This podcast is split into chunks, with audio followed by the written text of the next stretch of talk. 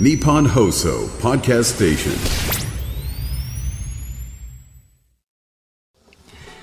11月21日火曜日時刻は午後3時半を回りました FM93 AM1242 日本放送をラジオでお聞きの皆さんこんにちは武田真一ですパソコン、スマートフォンを使ってラジコでお聞きの皆さん、そしてポッドキャストでお聞きの皆さん、こんにちは。日本放送の増山さやかです。ズームそこまで言うか。今週は辛坊さんがお休みのため素敵な助っ人パーソナリティの方とともにお送りしていますが今日はフリーアナウンサーの武田真一さんです。どうぞよろしくお願いいたします。よろしくお願いいたします。いやはい。どうですかここにパーソナリティのお席に。いや不思議な気がしますよね。あのこのズームにはね、はい、10月17日先月4時台のゲストとしてこういらしてい。ただいたんですけど、はい、そうなんですよ。その時はねあの辛坊さんが、えー、共にですね、えー、メディア論とかテレビの未来を語りようということで出演オファーをいただいてでちょうどねあの今僕が座ってるこの斜め前の席に座って、もうね意気込んで。もう辛坊さんにどんなツッコミが来るのかと思って、まあ内心バクバクしながら、まあ待ってたんですけど、まあ結局そういう話は一言も出ず、そうなんですね、NHK のアナウンサーの移動について延々と語るみたいなまあ、30分ぐらいになってしまってですね、まあ、ちょっとあの肩透かしみたいな感じになってしまったんで今日はしっかりとですね、えー、番組後半でそのメディア論もあの時語ってみたいなと思っておりますがどうなることやらですよ。はい。辛坊さんはねいつも割と、そういう肩透かしをねあのたまにやるんですよ。そうなんですね。まあほっとしたんですけどね。うん、まあ、どんなことをね、突っ込まれるかと思って。うん、まあ、でも、あの、またぜひ、今度はご一緒させていただければと思っております。またね、辛坊さんいらっしゃる時にもね、ぜひぜひ、辛坊さん今、と思います。エジプト？今ね、エジプトに、うん、まあ、本人曰く取材旅行だというふうに。でもなんかスフィンクスの前で楽しんでいらっしゃる写真が出回ってるという、そうなんそういう情報もありますよね。そうなんですよ。はい、で、割と頻繁にね、どっか行った時には、こう、ツイッターに写真なんか上げたりするんですけれども、ええ、X にね、はい、今回あんまりないんですよ。ね。あ、そうなんですか。だから何をしてるのか何をしてるんでしょうね。まあでもね、せっかくのお休みなんでね、はい、あのじっくりお休みくださいませ。そうですね。はい、今日はどんと武田さんが代わりを務めてくださるということで安心しております。全然ですよ。僕ラジオのパーソナリティなんかもうほとんどやったことないですから。NHK 時代ないですよ。あの3回ぐらいラジオ深夜便っていうね、夜中中やってる番組があるんですけど、その、まあ、アンカーをやらせていただいたことがあるんですけど、そのくらいですか？そうです。でも全くペースが違うじゃないですか。まあ、深夜便ってこの番組だとちょっとね。ね深夜便だと、こんばんは。ラジオ深夜便です。こんな感じなんで、全く民放さんのね、ラジオとはペースが違うので、そうですね。まあ今日本当に務まるかなと思ってますけれども、増山さんの声って本当素晴らしいです、ね、いやもうとんでもない。とんでもないですよ。同業者として本当素晴らしいと思います。よくおっしゃいます。私はあの7時のニュースをいつも見ておりまして、拝見して、いや、武田さんの声は本当落ち着くなと思って。いや、増山さんの声も落ち着きますと二人で褒め合ってもしょうがないですよね。ねこういうこと言ってても始まりませんけれどもね。はい、まあ武田さんは NHK お辞めになって、うん、でフリーとしても割とすぐにね、はい、デイデイもうご出演されてますけれども、はい、4月から始まりまして、もう早ね何ヶ月だろう？4 5 6 7 8 9 1 8ヶ月。あでもなんかもうもっと長くやってらっしゃるイメージがありますよ、ね、もうあっという間でしたけれどもおかげさまで大変大好評いただいておりまして、ね、もっと頑張らなきゃいけないですけどね。でもどうですか、はい、やっぱり全然違うと、少しこう疲れたりなんていうこともあるんですか？あ、いやでもね不思議と楽しいのであんまり疲れないんですね。まあ、朝起きた時に一番あのぼーっとしてるというか目が覚めなくて一番疲れてるっていう感じ。起きた時がね。そうですね。でだんだん目が覚めてはい、あのデーでやってる間は元気で、でそこから午後少しテンション下がるんですけど今日はもう無理やりほっぺた叩いて、はい、頑張ってます。ちょっとあの一応5時半までなんであの、はい、あのなんていうんですか力の配分そうですね。まあ途中であの寝てたら起こしてください。ちょっと危ないです。ね、そんな感じですか。はい、ねあの街ロケなんかも行かれてますよね。デイデイでね。なんですよ。食べるロケが。もうたくさんありまして、おかげさまで、もう美味しいものばっかりたくさんいただいてるんですけど、僕ね、あの、なかなか食にこれまでそんなに関心がなかったんですよね。そうなんですはい。で、あのースパゲッティのカルボナーラはい。をほとんど生まれて初めて食べたんですよえ？ロケで。え、今までね、多分、頼んだことないと思うんですよね。そうなんですか。そう。まあ、そんなもう貴重な経験をさせていただいて。あの私たちはね、ええ。なんとなくあの NHK 時代に見たことのない武田さんを画面を通して最近いろんなシチュエーション、あとなんかあの、なファッションショーかなんかもあ、そうそう。歩いてらっしゃいましたよね。あの、ガールズアワードでね。そうそうそうそう。出させていただきましてランウェイを56歳のおじさんが歩くというねとんでもないことになってましたけれども、はいもう本当に貴重な体験たくさんさせていただいております。まあでもどのシーンを見てもすごくなんかこう乗ってらっしゃるっていうかあ嫌いじゃないんだな武田さんっていう感じにそうですね。してるんですけどそうですね。もう第二の人生ですから、うん。思いっきり楽しんで日々、はいやっていこうと思ってます。幸せな第二の人生ではいすね。まあ、今日もそういう意味でははい。すごく貴重な新鮮な体験をさせていただいているのでええええもうありがたい限りでございます。本当ですか？はい。なんかあ本当ですよよく眠れましたか？昨夜は。あ、もう全然眠れなかったです。ですか本当です。もう、あ、どうしようどうしようと思って、えー緊張してますけれども、まだ緊張してますね、ちょっと。ドキドキして。そうなんですか、はいでもテレビに映る方がよっぽど緊張するシチュエーションじゃないですか。ラジオってやっぱ声だけなんで、ね、テレビだとこうニコッと笑ってごまかせてできるじゃないですか。ラジオはね、難しいですよね。どうしてます？それって。困ったどうして時。ますかねええ困った時、まあでもラジオもね笑ってごまかすっていうのは一つの手ですよねあそうですね 何かあった時はね、あ そうなんだ。ええええええ はい。じゃあ今日は困ったら笑ってごまかしますので、フォローお願いいたします。よろしくお願いいたします。さあ、ズームそこまで言うか。この後は昨日の夕方から今日この時間までのニュースを振り返るズームフラッシュお送りします。で、4時台にズームする話題は、世界の食卓から見える文化と社会ということで、世界の台所探検家の岡根谷美里さん、スタジオ生出演。この岡根谷さんは、はい武田さんがぜひにということで。そうなんですよ。だって世界の台所探検家ってなんだろうって思いません、ネーミングだけでちょっとね、興味持ちますよね。ねえあのぜひあの食を通して、はい今の世界それからまあ歴史、世界の歴史なんかも見えてくるというね、あのすごく面白い活動をなさっている方なんで、えーぜひ楽しみにしてください。はい、4時台にお迎えいたします。で、5時台はさっきね、おっしゃってましたメディア論についてぜひお聞かせください。羽生結弦さんの離婚報道から考える許可なき取材、報道についてという話題にズームしていきます。さあ、そしていつも番組のエンディングでお送りしているズームオンミュージックリクエスト。えー先週と今週はね、お休みになります。武田さんが選曲した一曲を、まあ、その選曲理由とともにエンディングでお送りするんですが、まあ、昨日のあの増田岡田のね、はい増田さんもおっしゃってましたけど、ええ何かの番組でかなご一緒、武田さんとご一緒した時に、はい、武田さんがギターを弾いてくださったという話を。ああそうでしたね。そうはい。僕ね、すっかり忘れてたんですけど、すいません。でも、確かにそう、あの、アナウンサーのディープな夜というね、番組であそうそう、そうはい、あのー司会をしていただいて、で、僕はギターをね、んちょこっとだけ弾きました。で、めちゃくちゃうまいっておっしゃってたじゃないですか。全然そんなことないです。途中で止まりまくりで、はい、あのーもう失笑を買いましたけれども。でもかなりあの音楽にもお詳しくて、バンドなんかもねいやい若い頃はねやってましたが、はい、今日もあの珠玉の一曲をお用意いたしましたんでぜひ。楽しみにはいしておりますので。あと2時間ですもんね。そうですね。ははい。い、ラジオ聞きの方も楽しみになさってください。さあ番組ではラジオの前のあなたからのご意見お待ちしております。メールで送ってくださる方は z o o m zoom アットマーク一二四二ドットコム。それから旧ツイッター X で参加される方。ハッシュタグ漢字で辛坊治郎、カタカナでズーム、ハッシュタグ辛坊治郎ズームで参加してください。お待ちしております。では続いてこの時間は外為ドットコムプレゼンツマーケットインフォメーションです。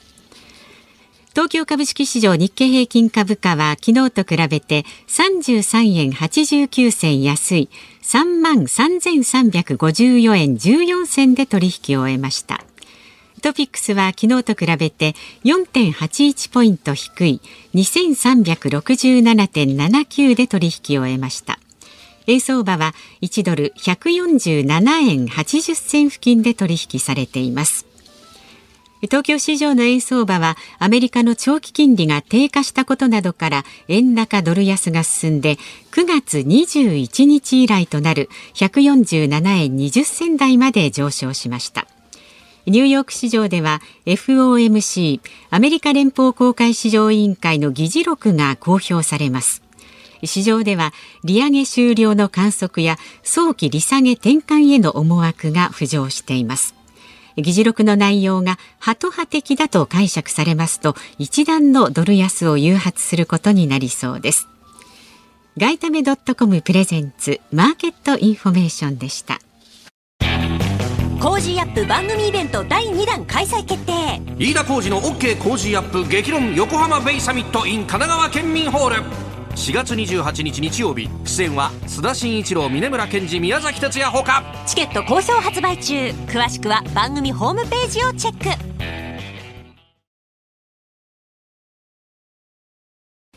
ニッポン放送がお送りしていますズームそこまで言うか。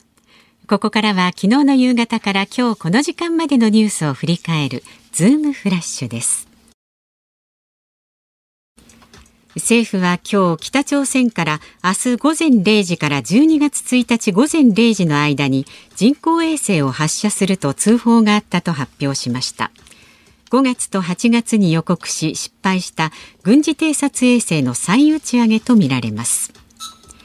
イエメンの新イラン武装組織フーシ派は昨日航海で拿捕した日本郵船の貨物船を乗っ取った際に撮影したとする映像を公開しました。戦闘員が船内でアメリカに死をイスラエルに死をと叫ぶ姿が映っています。パレスチナ自治区ガザに地上侵攻するイスラエル軍は19日北部ガザ市にある地区最大のシファ病院の地下に深さ10メートル長さ55メートルのトンネルが見つかったとする映像を公開しました。ハマスがテロの拠点に使った証拠だとして病院攻撃の正当性を主張しています。大麻の類似成分を含むとみられるグミを食べた人が相次いで体調不良を訴えた問題をめぐり厚生労働省麻薬取締部は昨日グミの製造会社 WWE を立ち入り検査しました。厚生労働省は成分の分析結果が出るまで販売を停止するよう命令を出しました。マイクロソフトは対話型人工知能チャット GPT を開発したオープン AI 社の取締役会に CEO を解任されたサム・アルトマン氏がマイクロソフトに入り AI 研究チームを率いると明らかにしました。宝塚歌劇団の俳優の女性が急死した問題で阪急阪神ホールディングス会長の角和夫氏が宝塚音楽学校の理事長を近く退任することが昨日関係者への取材で分かりました。楽天モバイルの携帯電話基地局の整備をめぐる詐欺事件で東京国税局が楽天モバイルの元部長と業務の再委託先である運送会社の資産およそ18億円を差し押さえたことが昨日関係者への取材で分かりました。いわゆる私人逮捕系 YouTuber の男2人が警視庁に逮捕されました。覚醒剤取締法違反の疑いで逮捕されたのは自称パトロール系 YouTuber ガッツチャンネル中島蓮子と今野蓮容疑者とミッチーこと奥村道武容疑者です。二人は女性を装って一緒に覚醒剤を使うことを持ちかけて誘い男性に覚醒剤を買わせ JR 新宿駅前まで持ってこさせた疑いが持たれています。はいざっとご紹介いたしましたけれども。はい、えー、ということで、あのー、まあ、僕が気になったのは、まずは北朝鮮が、人工衛星を打ち上げると通報したというニュースがありましたよね。全く本当、まあ、人騒がせなことだと思いますしね。ねあの、まあ、安全保障上は非常にこう重大な、はい、えー、ニュースと言えると思うんですよね。明日の午前0時から来月1日の午前0時まで、えー、打ち上げるということなんですけれども、はい、あの人工衛星打ち上げると通報したケースってこれまで2009年から数えて7回あるんですが、いずれもですね通告した打ち上げ期間の初日から3日以内に打ち上げてるんですね。ですからまあ、早ければ明日の早朝、まあ、未明から早朝にかけて打ち上げる可能性が、まあ、あるとあるということなんですよね。で、大体まあ早朝の時間帯なんですよ。はいはいで、あの、デーデーが、あの、私が担当している番組なんですが、ええこれあの、朝生放送でやってますんでね。ちょうどその頃にですね、打ち上げる可能性があるんですよあねら。はい。ですから、あの、今日は、あの、おそらくスタッフみんな緊張感を持ってですね、準備に当たってるんじゃないかと思います。ね、心がけなきゃいけないですからね。で、あの、まあ、今年になってからは、これが5月、8月に続いて3回目ということになるんですけど、直近の2回は失敗していますよね。はいで、えーいずれも軍事偵察衛星と言っています。まあ、それまでは、あの、人工衛星とか、まあ、地球を観測するための衛星だとか言ってたんですけれども、まあ、軍事偵察衛星とはい軍事目的であるということを隠さなくなっているということですよね。で、前回の失敗を受けまして、今回は、ロシアから何らかの協力を得てるんじゃないかという見方もあるんですよね。ええまあ、あの、今、ロシアといえばウクライナへの侵攻で孤立してますよね。はいそこで北朝鮮と結びつきを強めようとしています。まあ、北朝鮮がロシアに弾薬を供給しているという見方も出てますよね。で、北朝鮮にとってみれば、まあ、この機に乗じてロシアとの関係を強めて、まあ、さらにはアメリカと対立を強めている中国も引き込んでですね、日本、アメリカ、韓国をはじめとする、まあ、西側諸国と、えー対峙していこうという、まあ、そんな思惑を読み取る専門家もいるようですね。が結託してしまうと何かちょっと怖いですよね。そうですね。はい。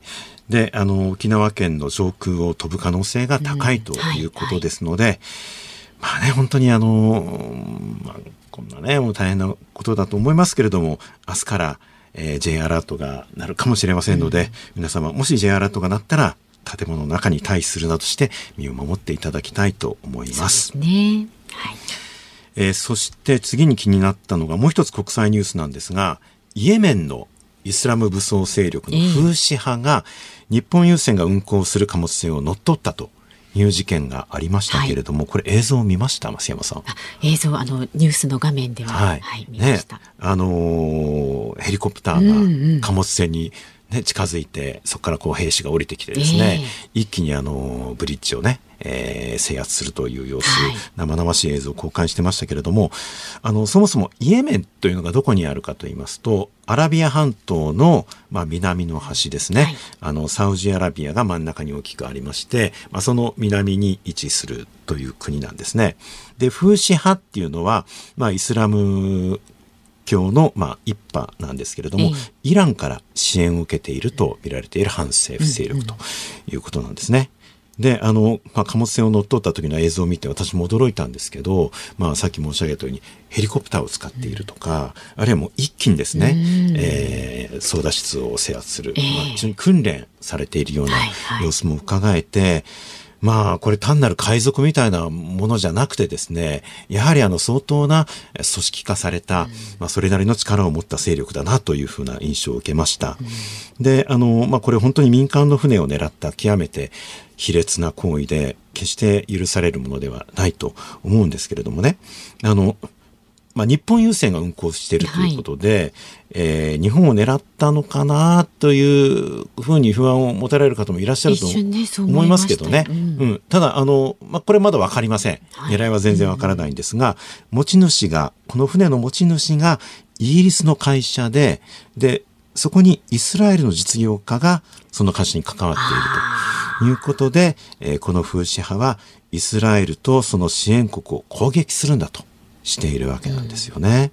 まあ、いわば今回の、えーガザをめぐるイスラエルとパレスチナの紛争が飛び火した形になっているわけなんですが、まあ、問題はですね、この風刺派がイスラエルと厳しく対立してきたイランの支援を受けていると見られているという点なんですよね。で、今のところまあ、イランはパレスチナ情勢に表立って関わるという動きは見せていませんけれども、まあ、今回のようなことがあってですね、まあ、その、例えばイランと風刺派のつながりが、まあ、表に出るようなことがあってですよ。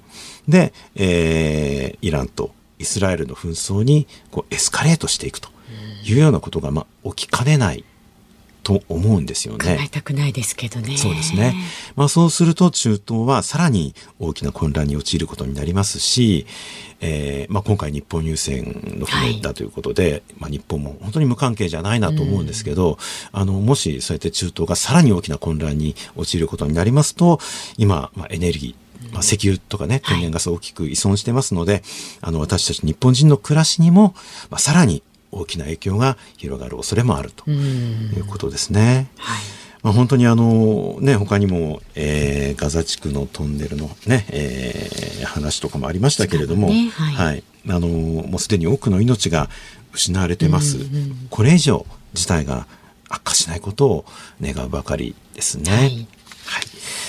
さあ、そして次に気になったのが、チャット GPT を開発したオープン AI 社の CEO を解任されたサム・アルトマンさんという人が、はいはマイクロソフトに入ったとね。いうニュースがんありましたね。チャット GPT って使ってます？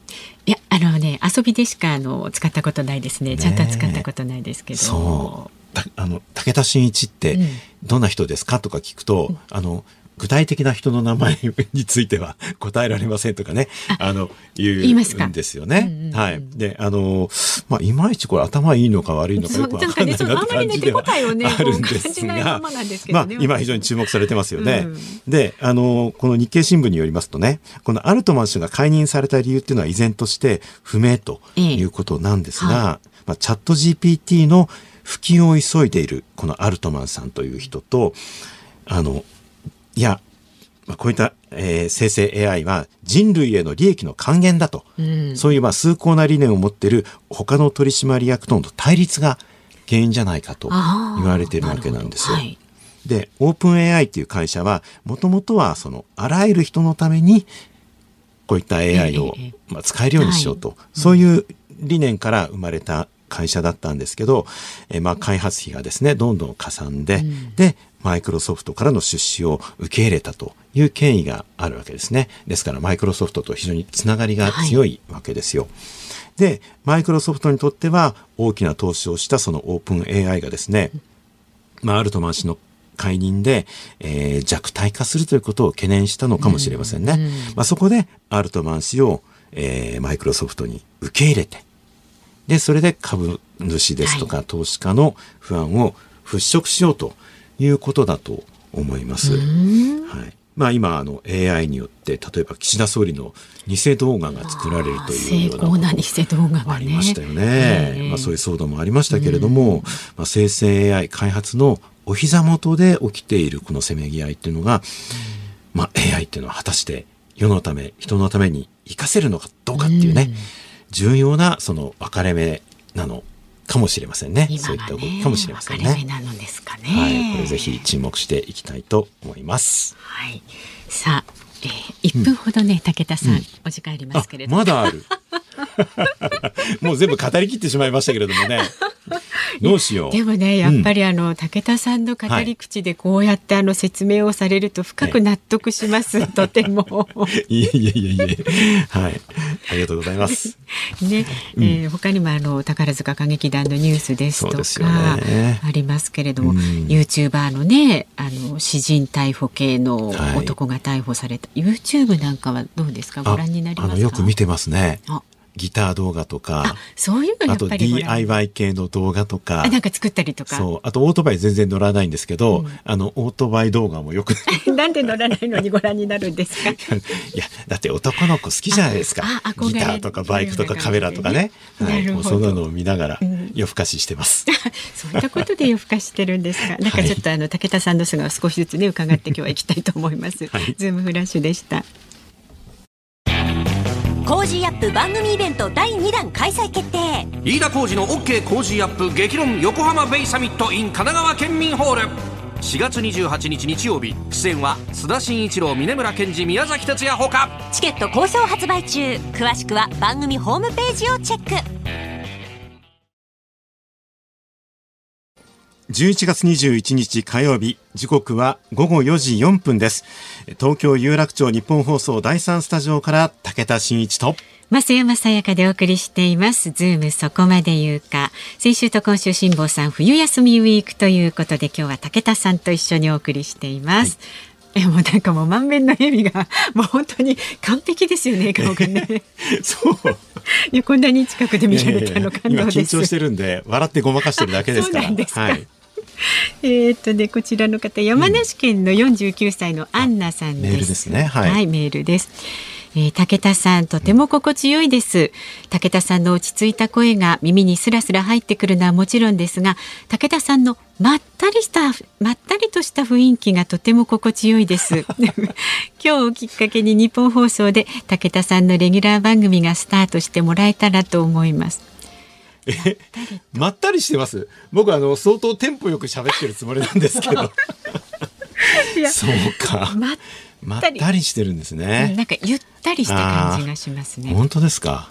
増山さんも相当ゆったりしてますよね。そうですか、いうん。やでもそれって意外と自分じゃテンポって気づかないもんですねねえだからまったりコンビで。はいまったりまったりで辛坊さんがいつもねパキパキしてらっしゃるので。そうなんですよ、うん辛坊さんがねまた加わるとねこっちのリズムもね につられるんですけどね、はいそうですね。はいはい、じゃあまったりとしたお時間を楽しんでください。ありがとうございます。それから47歳男性の愛知県の長官18面さんからです、はい。今日の代打が武田さんと聞いて昨日からとても楽しみにしていましたありがとうございます。武田さんといえばニュースというイメージが強いんですが何年か前に「紅白歌合戦」の総合司会をされた時に、はい。NHK ホールとニュースセンターではニュースセンターの方が落ち着くと言われていましたが NHK ホールのステージに立った時の感想をお聞きしたいです。またテレビとラジオではどちらが落ち着きますか、安定の武田さんのラジオニュースをこれからもお聞きしたいです。いやもうみんなええ。武田さんを熱望してます、そうですね。あの、やっぱりずっとニュースやってきましたので、ニューススタジオってもう自分の家みたいな感じなんですよね。うん。ですからまあ、NHK ホールのステージっていうのはもう緊張しましたし、そうですか。逆にやっぱりテレビカメラがないこのラジオのスタジオっていうのはどこ見ていいかわかんないんで、ああ、はい、ちょっとやっぱり緊張しますね。テレビカメラだとやっぱカメラにこう語りかける感じの方がはい。落ち着く感じ、はい。だからずっと本当は増山さんの顔、今ね、正面にいらっしゃるんえええでえ、前をね。増山さんに語りかければいいんですけど、ええ。ちょっとね、あの、ずっとこう、お顔を凝視するのが恥ずかしい感じで、あの広い範囲でこう、はいあのスタッフを見渡していただいたりしても結構ですし。もうキョロキョロしながら、落ち着きなく放送いたしております。いや。でもねこの安定の笑顔をねラジオを聞きの方にも本当見せて差し上げたいぐらいですよ。なんかさっきあのニュース原稿がね、ええ。あの入ってきた時にちょっと自分が読むのかと思ってびっくりなさってたというそうなんですよ。さっきね、ニュースデスクの遠藤さんがね、あの、お読みになる、その、スタンバイ原稿っていうのが私の手元に来るんですけれども、やっぱり原、ニュース原稿来ると、あ、これ、何？あのえっ、てちょっとどうすんのかなって、ちょっとなんか、体が自動的に反応しちゃうんですよね雰囲気がね一瞬で変わってちょっとねあの自分でも驚きましたね。もうアレルギー反応のような。あるんですねあるんですよね。いや、ちょっともう汗かきました。原稿見ただけで。ニュース原稿であれだけこうガラッとなんかこう人が変わる感じの方初めて見ましたけれども。怖いですね。はい、はい。ちょっとまだまだ5時半まで時間ありますんで、お付き合いよろしくお願いいたします。さあメッセージもまだまだお寄せください。メールで送ってくださる方、z o o m zoom アットマーク一二四二ドットコム。番組の感想、それから武田さんへのね質問などでも構いません。X でも参加してください。ハッシュタグ辛坊治郎ズームで参加してください。お待ちしております。さあこの後は世界の食卓から見える文化と社会という話題にズームしますコージーアップ番組イベント第2弾開催決定。飯田浩司の OK 工事アップ激論横浜ベイサミット in 神奈川県民ホール。4月28日日曜日。出演は須田慎一郎峯村健司宮崎哲也ほか。チケット好評発売中。詳しくは番組ホームページをチェック。日本放送ズームそこまで言うか。この時間取り上げる話題はこちらです世界の食卓から見える文化と社会。アボカド人気が大地を乾かすメキシコ。パンの普及が生活を揺るがすスーダンなどその土地の料理を食卓で囲むことで食べ物と政治宗教環境教育気候民族などが見えてくることがあります。世界の食卓から見える文化と社会一体どんなことがあるんでしょうか？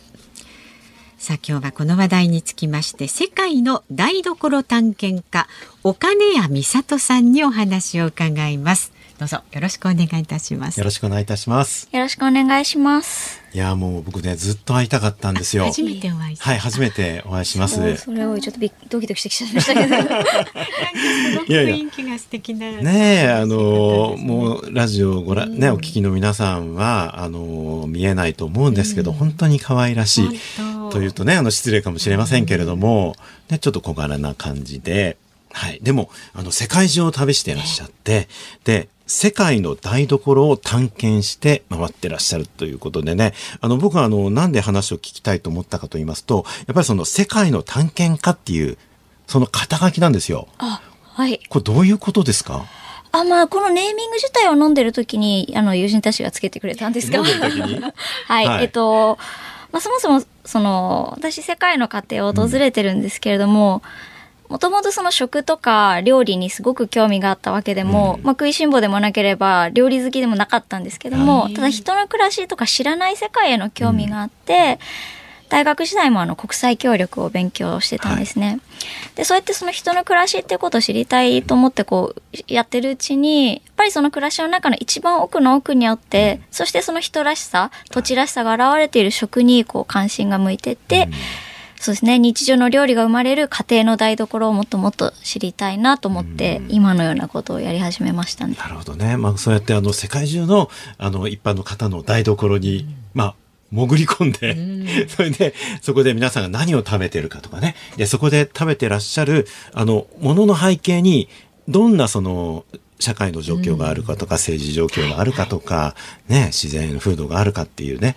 あの、やっぱり僕は一味違うなと思ったのは、あの、食を通じて食文化を紹介するだけじゃなくて、その背後にある人々の暮らしとか、はい。ね、政治とか、あの、まあ、社会の教科書を作りたいというふうにもおっしゃってますけれども、そこがちょっとユニークかなと思うんですけど、あありがとうございます。もともとそれをやろうと思ってたというよりは、単純にもう何があるんだろうって知りたくって、ねえで、行ってみると、え、なんで、なんでこれ食べてるのとか、はいどうしてそうなんだろうって、まあ疑問から、そうですね、社会の方に向かっていったって感じですかねなるほ。どね。あの、大和書房さんから発売されているお金屋さんの、まあ、著書、世界の食卓から社会が見えるという本、あの、ね、私たちも拝読しましたけれどもね。増山さんどうでした？いやあのいろんなところ行かれてるじゃないですか、はい。それいろんなところでそれぞれ皆さんが快く受け入れてあ、そうですね。ウェル。カムな感じで受け入れてくれるんですまあ、もうちって思ってる人もいるかもしれませんが、あの、一応知り合い捨てに、あの、ええ紹介してもらってるんですね。なんで、あの、いきなりこのテレビのバラエティ番組みたいにコンコンお邪魔しますっていうのではないので、まあ、ある程度それを面白がってくれる人が、あの、受け入れてくれてるのかなと思います。いろいろ料理を振る舞ってくださって、あの本の帯に、さっきご紹介しましたけど、アボカド人気が大地を乾かすメキシコとかですね、えーパンの普及が生活を揺るがすスーダンってね、あの、アボカドって僕も大好きなんですけど、なんでそれがメキシコの大地を乾かしてんですか？アボカドって美味しいですよね。めちゃくちゃ美味しいです。なので、まあ、日本でもここ10年で需要が3倍でしたっけ、とか、まあ、世界的にも非常に需要が上がってるんですけれども、あの一方であれすごい需要が増えちゃうと、ええあの水資源を枯渇させてしまうんですよあね。水を大量に使う栽培のために。そうですねあのアボカドってすごい水を飲む作物で、ええトマトやジャガイモなんかよりもなんか1キロあたりのその水の必要な量がすごく多いんですよね。そうですね。なのでその現地でその人々が食べる分、作っている分には良かったんですけども、それがお金になるってなったら、やっぱりたくさん栽培しなくちゃいけなくて、そうするとこの水資源をちょっと過剰な組み上げが起こってしまったり、はいまあそれだけでなくって、まあそこまでで、まあそのまあ環境的な負担もあるんですけれども、さらにそのアボカドをどうぞ儲かるらしいってなると、そこに目をつける人たちが出てきて、まああの、もともと麻薬の取引をしていた人たちとか、はい。で、まあちょっと農家が儲かるでもなく危険な目に遭ってしまうみたいな状況が起こっている。なるほどね。で、あと、パンの普及が生活を揺るがすスーダンということなんですけど、これあの、ウクライナ情勢が最近影響してるんですね。スーダン。そうですね。まあ、スーダンってアフリカの,、うん。あの乾燥地帯の国。でもともと小麦育たないんですけど今こパンをいっぱい食べるんですね、はい。まあ、その背景には、まあ、アメリカからの輸出によって需要が作られたっていうのがあるんですが、もともと食べてなかったわけですね。もともと食べてなかった、でそれがアメリカからの輸入小麦によってパンを、まあ、主食にこう浸透していくようになり、でその輸入元もアメリカから変わってウクライナロシアになってたと、うん。でそうすると問題が2つあってはい。1つはそもそも主食を外部に輸入しているから非常にその政治の変化に対して脆弱な体制になってしまう、はい。でもう一一つはそこに来てウクライナロシアの一件があり小麦が入ってきづらくなってしまった。でもアメリカの方に関してももともとその40年間の借金で買ってたのが、国の経済成長が追いつかなくて返せてない、一方今度ロシアウクライナの方も入ってこない、はい。っていうのでパンの値段がもう35倍とか50倍とかなってしまって、えまあ、国内情勢の不安定と相まって今うんちょっと大変なことになってえますよねで。すね。だからまあね、アフリカとウクライナですから、まあちょっと離れてますけれども、決してその、全然その、あの、まあ遠い国の出来事じゃないっていうことがわかるってことですよね。そうですね。ね、パン一つとっても、そういうことがまあ、わかる。世界の動きがわかるということなんですけれども、日本についても、えーここに書かれてまして、日本の野菜は水っぽくて力がないというふうに外国の方から見られてると。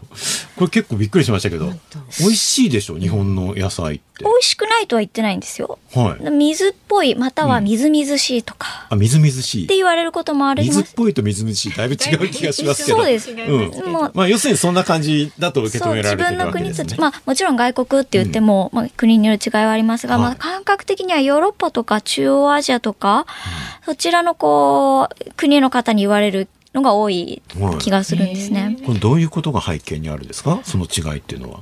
そうですね。あの、まあ、一つは、まあ、確かに私も料理してて、中国、あの、中央アジアの料理とか、中東の料理作ろうとすると、まあ、なんか、早く煮えちゃうのとか、ぐずぐずになっちゃうな日。本の野菜で作ると。そうですね。ほっていうのはあるんですよ。うんで、その違いが何、な、なん、なんか、水っぽいって言われたら、ど、どんな違いだと想像します？うもう、みずみずしいとかまあ食べなんでしょうね。なんか、もう雨が多いからとか、まあ、あ気候的なものがあるんじゃないかと思って、うんいたんですけど、まあ確かになくはない。けれども、でも雨が降ったからって言って、それがそのままブクブクこう、ね、水太りになるわけじゃないじゃないですか。まあ一つはその雨が多いことによって、あの、肥料をあげても流されてしまうから大量に肥料を過剰にあげなければいけないあ。そうすることによって生育が早くなる。で、例えばトマトだったら早く実が大きくなる。けれども、光合成によってできる栄養素、つまり糖はい。は変わらないので、実が大きくなることによって相対的に薄くなってしまう。ああ、そっか。肥料をたくさん日本の農業は与えるので、早く大きくなるけれども、中身は薄くなっちゃうと。そう。というのが一つ。はい。それはまあ気候条件とか、せ栽培条件とか、あの、まあ土壌とか、まあそういったもの、複合的なものですよね。はいで、その自然環境とかだけでない社会的な要因もあったんですよね。はい。まあそれがいわゆる品種と言われるものですけれども、はいまあ例えばキャベツ一つとってもいろんな品種ありますよね。あ、あります？ああ、じゃあ、、僕ねキャベツとレタスの違いがわからないってね。えーっとあよくあの、じゃあ今のちょっとなかったことして。じられてるんですけれども。あリンゴ、リンゴ。あリンゴいっぱいありますねそれはわかりますさすがにはい確かにキャベツの品種わかんないですね。言われてみれば ちっち。ゃい芽キャベツと大きいのぐらいはね、かりますけどねまあ、実はその見えないところで中に品種はいくつかあるんですけども、確かにリンゴとか品種改良どんどんされている。で、その品種改良の方向って味だけじゃないんですよね。はい栽培者によっての育てやすさ。あとは、あとさいあの取れる量、収量とか。でそこに加えて、その栽培、栽培する方の都合に加えて、その、需要側としては、はいここ50年、60年、70年ぐらいでどんどん食べやすい野菜が増えている。ああ、なるほどね。はい。あの、武田さん NHK でお仕事されてましたけど、料理番組のロングラセラーといえば、やはり、まあ今日の料理っていうですよね番組がありますけどね。はい。1957年に始まった頃のテキストを見てみると、もうなんか料理の下ごしらえがものすごい長いんですよ。うん大根の下茹でとか、小松菜のアク抜きとか、そそんなことあんまりしないですよね。今やんないですよね、アク抜きとかね。よっぽどじゃないとしないですね。それがしなくていい野菜になってきてるっていうのは、そうやはり消費者が求めてきたり、あれ働く女性が増えてきたり、うそういうこう社会的な背景によって野菜の味が作られていたっていう面もあるんですよね。ね。あの、最近はね、あの、生でも食べられて美味しいとかいう、あそういうあの、食レポ僕もやったことありますけれども。ね、あれはじゃあ、あの、まあ、いいことでもあるんだけれども、やっぱそうやって味が変わってきてるってことなんですね。そうですね。おっしゃるようにいい面もやっぱりあって、それにかける時間が少なくなったりとか、時間が少なくなることによって何品も作れるとか、素材の味が生きた料理が作れるとか、ただ一方でなんかこう、ちょっと引っかかるものもある、ますよね。例えば？うん。栄養ってきっと変わってきてるんだろうなとあか、あ、そうかそうか、栄養とかね。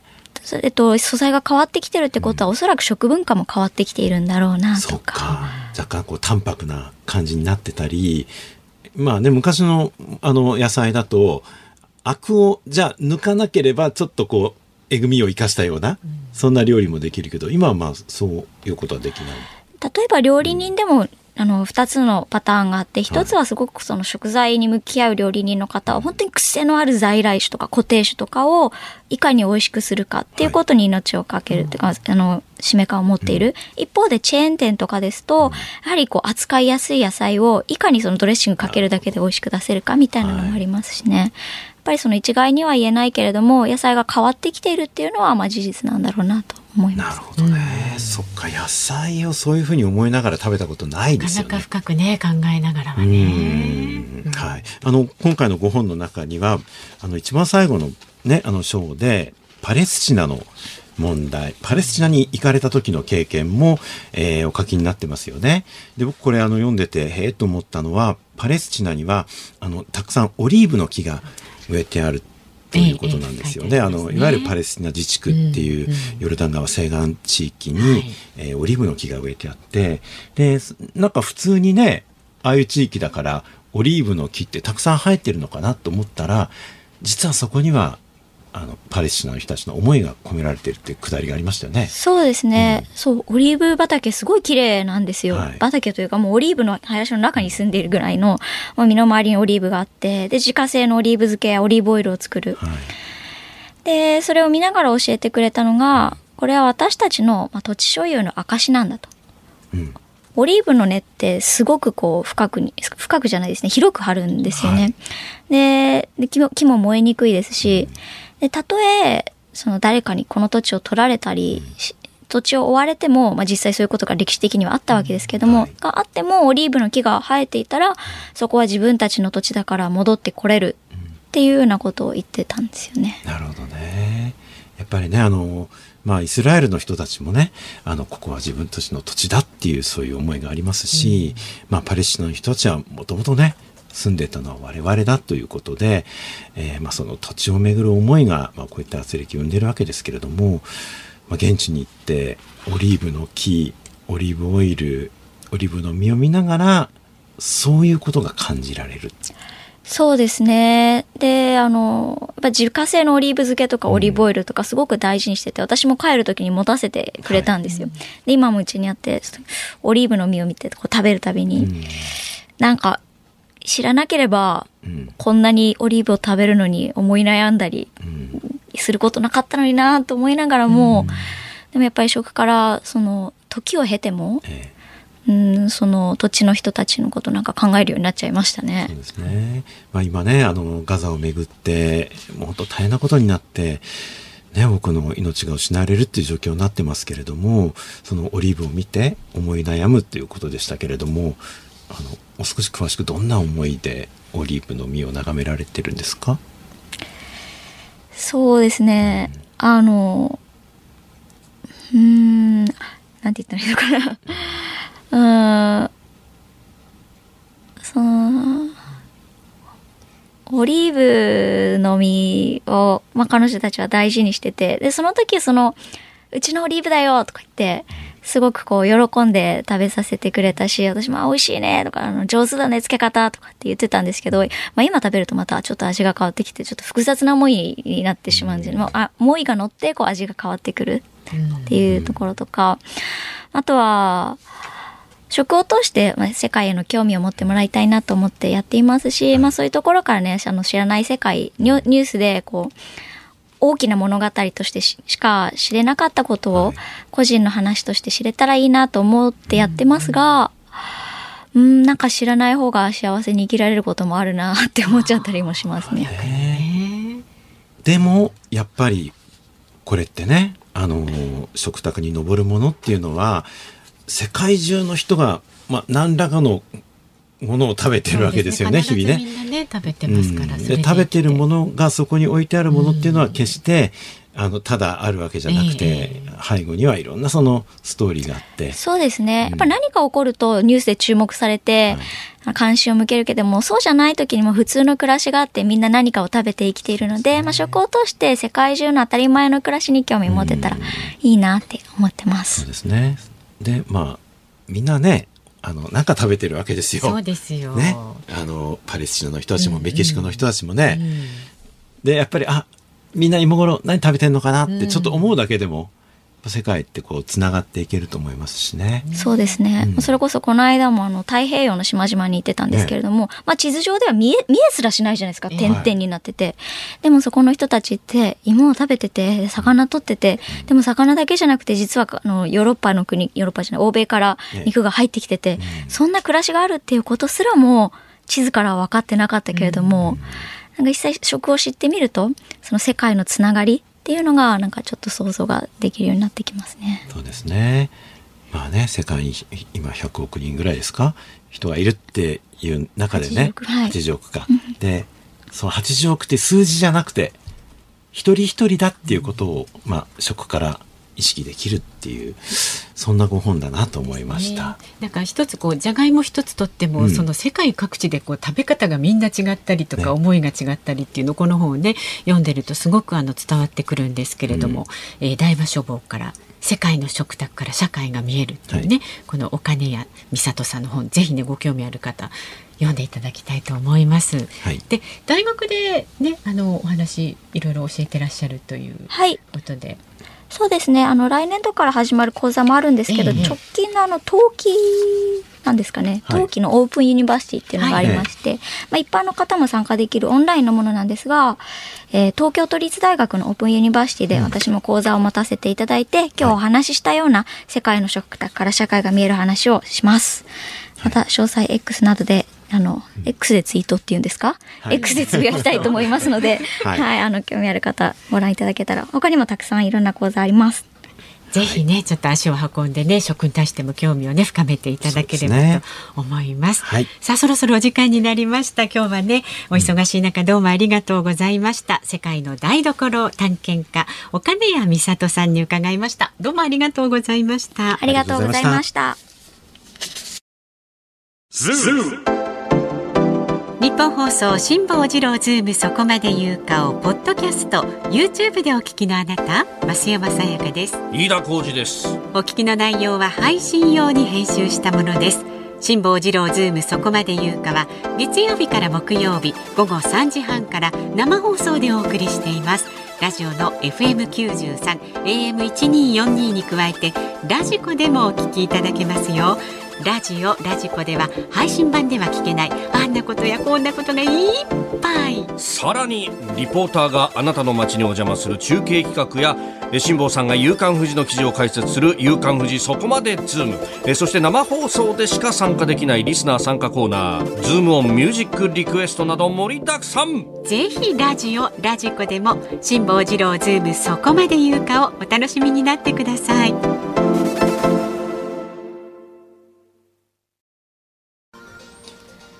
11月21日火曜日、時刻は午後5時を回りました。皆さんこんばんは、武田真一です。日本放送の増山さやかです辛坊さん冬休みウィークのズームそこまで言うか今日は武田さんとお送りしていますけれども、えー、1時間半ほど経ちましたが、ねえもう5時回っちゃったんですね。ええもう外真っ暗ですもんね。そうなんですよだからやってる間ね、どんどん日が暮れちゃうっていう感じでねねえ秋も深まりました。本当ですよメールもねはい。今日多いですよありがとうございます。神奈川県横浜市の岡目ひょっとこさん58歳女性の方は先ほどのゲストのねお金屋さんのお話、食の話の深さに考えられました、はいえー考えさせられました。口の中に入れること、味を感じること。これって一つ一つ意味があるんですねそれにしても武田さんのはいキャベツと白菜の違いがわからないとは何ですか？だからキャベツと正確にはレタスっておっしゃいましたね。ねレタス白菜もわかんないです。そうなんですか。えーお金屋さんが困ってリンゴで例えた時ラジオの前で武田さんマジ？と言ってしまいました。えでも皆さんキャベツの品種とかわかります？あ品種まではねちょっとわからないわかんないでしょみんなちなみにお料理は、お料理はね残念ながらもう苦手ですね。あはい食べることは好きだ食べることは好きです。あはい。ーぜひ今度ちょっとお料理を。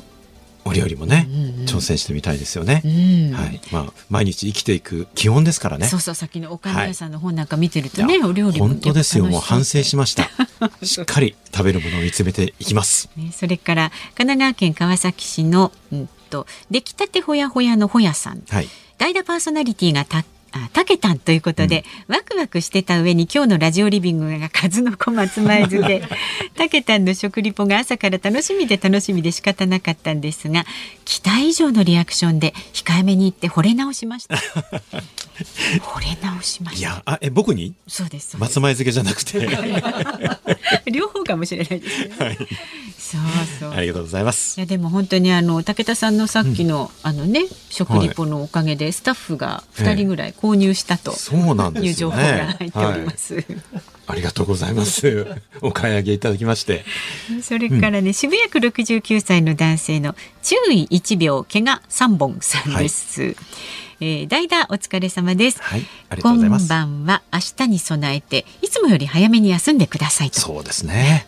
質問ですが、はい昨日の増田さんが、うん武田さんはギターが趣味と話されていましたが、はいえーどこかで親父バンドとしてミニコンサートとかミニライブとか何かの集いで皆さんに披露するようなことはええされていないんでしょうかと。ああ、今のところはないんですけど、あの、一人で家で寂しくギター弾いてるだけなんですが、なんかやりたいですね。ぜひやってぜひくださいよ。え、何か楽器はなさらないんですか？私はあのカスタネット カスタネット。できますけどね。カスタネット難しいですよ、意外と。リズム感ないとね。ねえ、そうそうそう。あれパーカッションですからね。そっか。じゃあまあカスタネットとギターと。ねえねご一緒させてうん辛坊さんがね、うんうん結構できるんですよえ？えっとピアノ今絶賛あの習い中で練すし習中で。へえ。それからあドラムもできるあ、しそうなんですねあ。とサックスもちょっとできるんですよね、ああれは練習中？練習中。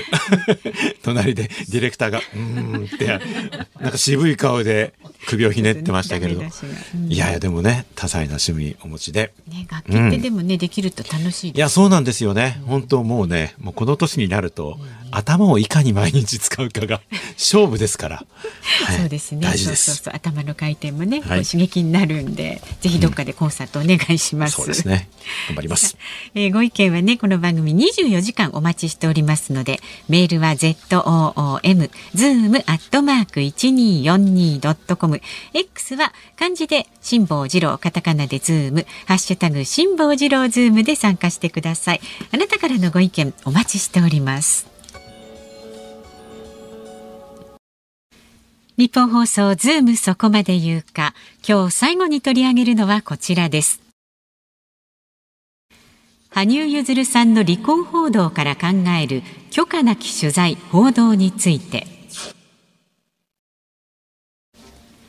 プロフィギュアスケーターの羽生結弦さんが SNS 上で離婚を発表しパートナーや親族らに誹謗中傷や無許可の取材報道があったと報告した件をめぐり批判の声が上がっています。結婚相手の実名報道に関しても必要があったのかなどメディアの責任を問う声が相次いでいます。はいあのということで、まあ、わずか100日余りで離婚というので驚きましたよねまあ、ただいずれにしてもどんな経緯や理由があったのかっていう具体的な出来事っていうのは明らかに明示されてませんので、まあ、軽々に論じるべきではないと思いますしましてやね憶測で羽生さんや、まあ、パートナーだった女性の、ええまあ、こうした決断ですとか人格をやっぱり論評すべきじゃないなというふうには思っているんです。はい。まあ、それでも、あえてこのニュースについてちょっと話してみたいなと思いましたのは、あの、羽生さんが離婚に至った背景として、まあ、誹謗中傷や許可のない取材報道を挙げていると、まあ、そういうことだからなんですね。ええええまあ、もしこれがね、誹謗中傷や加熱する報道っていうのが離婚の原因ということだったとしたらですよ、あの、まあ、羽生さんはそうおっしゃってるわけですけれども、これ社会が羽生さんとその、まあ、元パートナーの方個人の幸せを奪うということですので、ねこれ極めて深刻な問題として受け止めなくてはならないんじゃないかと思うんです。まあ、正直言って僕自身もですね、あの、羽生さんがその離婚に至った心情っていうのは、あの、自分に置き換えると、どうしてかなって理解できない部分もあります。まあ、しかし、数年前に羽生さんが記者会見で、まあ、週刊誌の報道で死を考えたこともあったというようなこともおっしゃってるんですよね。で、あの、世間の声に本当はとりわけ敏感になっていて、もしかしたらそこに大きな恐怖すら感じていたのかもしれないなと思うと、まあ、今回の声明もですね、ちょっとこう胸が締め付けられるような思いがします。で、今回の羽生さんの問題提起も、まあ、メディアがですね、自らを顧みる機会として、まあ、真摯に受け止めるべきじゃないかなと思っています。で、羽生さんはその離婚の理由として許可のない取材報道という言い方をされてますよね。で、報道ですとか、まあ、表現の自由っていうのは、この社会が民主的なものとして維持される上ではとても大切なものだと思います。だけど、無制限にその自由が与えられるかというと、まあそうではないですよね。あの、私はこう伝えるっていうことがですね、まあいつも考えているのは公益に資するかどうかっていうことです。はい。うん、まあその公益に、つまり、えー伝えることによってこの社会がちょっとでも良くなる。多くの人にとって生きやすいものになると。そういうことであるかっていうのはやっぱり問われなくてはならないんじゃないかなと思うんですよね。まあ、例えばあの大きな権力を持った人物がですね、プライベートで不法な行為をしていると。そういう場合、そそのことを暴くというのは、まあそういうたとえプライバシーであったとしても、だとしてもね。はい。私たちがどういう人格を持った人にですね、えー大きな権力を与えているのかっていうことを、まあ、共有するっていうことですので、はい。ええ。これは必要なことで公益性があると思うんですよね。で、法的にも、まあ、そんな公益性があれば、あの、事実を公表して本人の評判を貶めることになったとしても、まあ、それは罪に問われないと、はい。名誉毀損には問われないという判断です。だけど、今回のケースのように、羽生さん本人が伏せておきたいというプライバシーを暴くということが、まあ、果たして社会全体、うん。ね、み一人一人にとって、それがなんかこう、よ社会がより良きものになることにつながるのかっていうのは疑問ですよね。私はね、あんまりそういうふうに思わないんですよね。じゃあ、例えば公益とまでいかなくても、はい人々の知る権利に応えるっていう義務があるんじゃないかっていう、まあそういう理屈もあると思うんですね。これあの、まあ私たちもね、実はそういうことをよくあの言ってます。うん。だけど、あの、やっぱり知るっていうことに、じゃあ公益性があるかどうかっていうことも、やっぱり問われると思うんですね。うんうんだけど、まあ、悩ましいのはですね、その公益性が実はすぐにわからない場合っていうのもあるんですよ。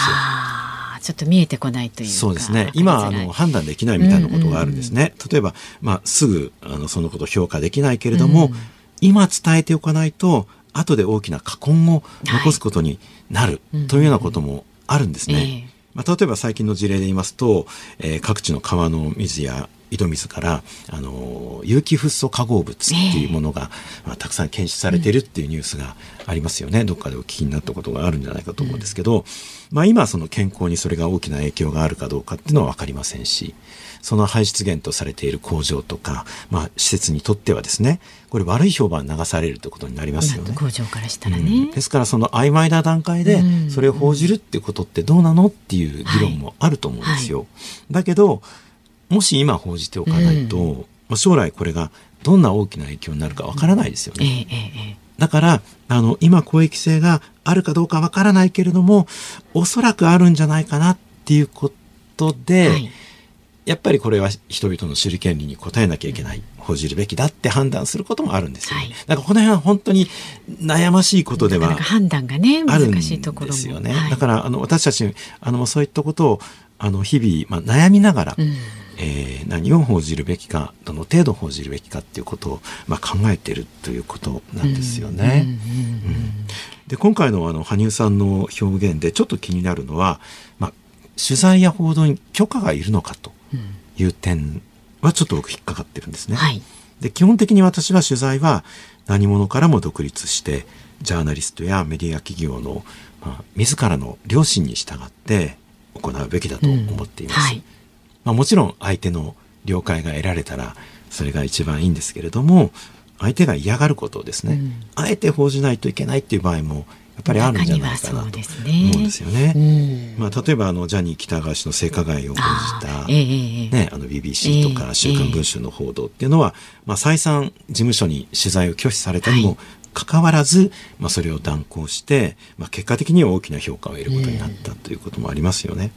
ですから、まあ、取材っていうのは基本的に自由にできるっていうことが原則だと思うんですけど、まあ、それでも多くのメディアが集団で押しかけて、ね、プレッシャーをかけるとか、平穏な生活を脅かすとか、そういうことがあれば、これは問題ですし、そういった取材の仕方っていうのは、何らかの形でですね、あの、現場でやっぱり様々な工夫する余地はあるんだろうと思います。まあ、ただ、心に留めておかなきゃいけないのは、その何が公益に資する取材、報道なのかっていうことを日々悩むこと、考えることだと思うんですね。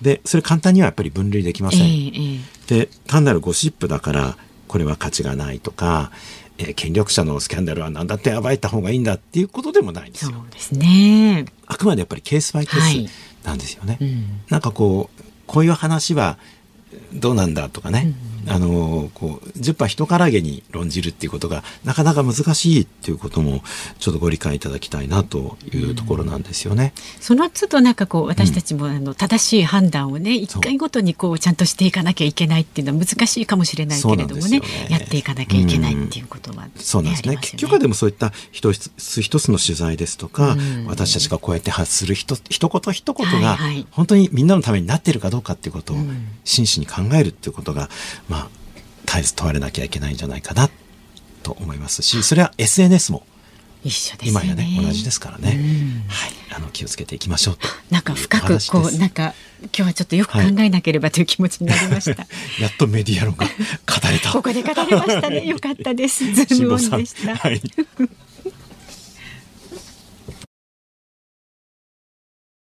お送りしているのは新しい学校のリーダーズの青春を切り裂く波動でございます。のお好きなんですか？大ファンなんですよ。この間アリーナライブに行ってきまして。はい。あのーまあ、彼女たちのキャッチフレーズが、はい個性と自由ではみ出していく、はみ出していくって言うんですけれども、あの、これ今の時代に本当必要なことだと思うんですよね。で、あの、まあ、僕ら大人たちは、そのはみ出していく個性をですね、自由に羽ばたたせてあげるような、そんな社会を作らなきゃいけないな。手助けできるようなね。はい、もう切に思っております。うん頑張ってほしい。なんか今までのこのね 放送の流れからこの曲がちょっとなんか 一気にこう方向転換した感じしますけれどももうそういうメッセージを込めて、うん今日はお聞きいただきました。ありがとうございました。さあ、お聞きの日本放送、この後は伊集院光の種、フリーアナウンサーの竹内かなえさんとお送りします。メールテーマは、取材受けました。で明日の朝6時からの飯田浩二の OK 工事アップ。コメンテーターは数量政策学者の高橋洋一さん。取り上げるニュースは北朝鮮が人工衛星打ち上げを通報。今年度補正予算案の実質的審議へ減税含む経済対策はなど予定しています。で、このズームそこまで言うかは、明日の助っ人パーソナリティ、政治評論家の竹田恒泰さんです。岸田政権の経済対策の今後について、政治ジャーナリストの青山和弘さんに伺っていきます。さらには台湾総統選にもズームしていきます。さあ、武田さん。はいそろそろお別れの時間近づいてまいりましたけれどもね、ご感想、パーソナリティとして2時間いや、本。当に楽しかったです。ありがとうございます本。当ですか？はい。また、やりたいな。本当ですか？本当ですよ。思ってますけど、こればっかりは自分で何ともならないんで、はい、オファーお待ちいたしております。じゃあちょっとぜひまたね辛坊さんがお休みした際にはね。辛坊さんね、いつでも休んでいいですよ。お願いします。はい。さあお時間になりました。はい。ズームそこまで言うかここまでの相手は？武田真一と。増山さやかでした。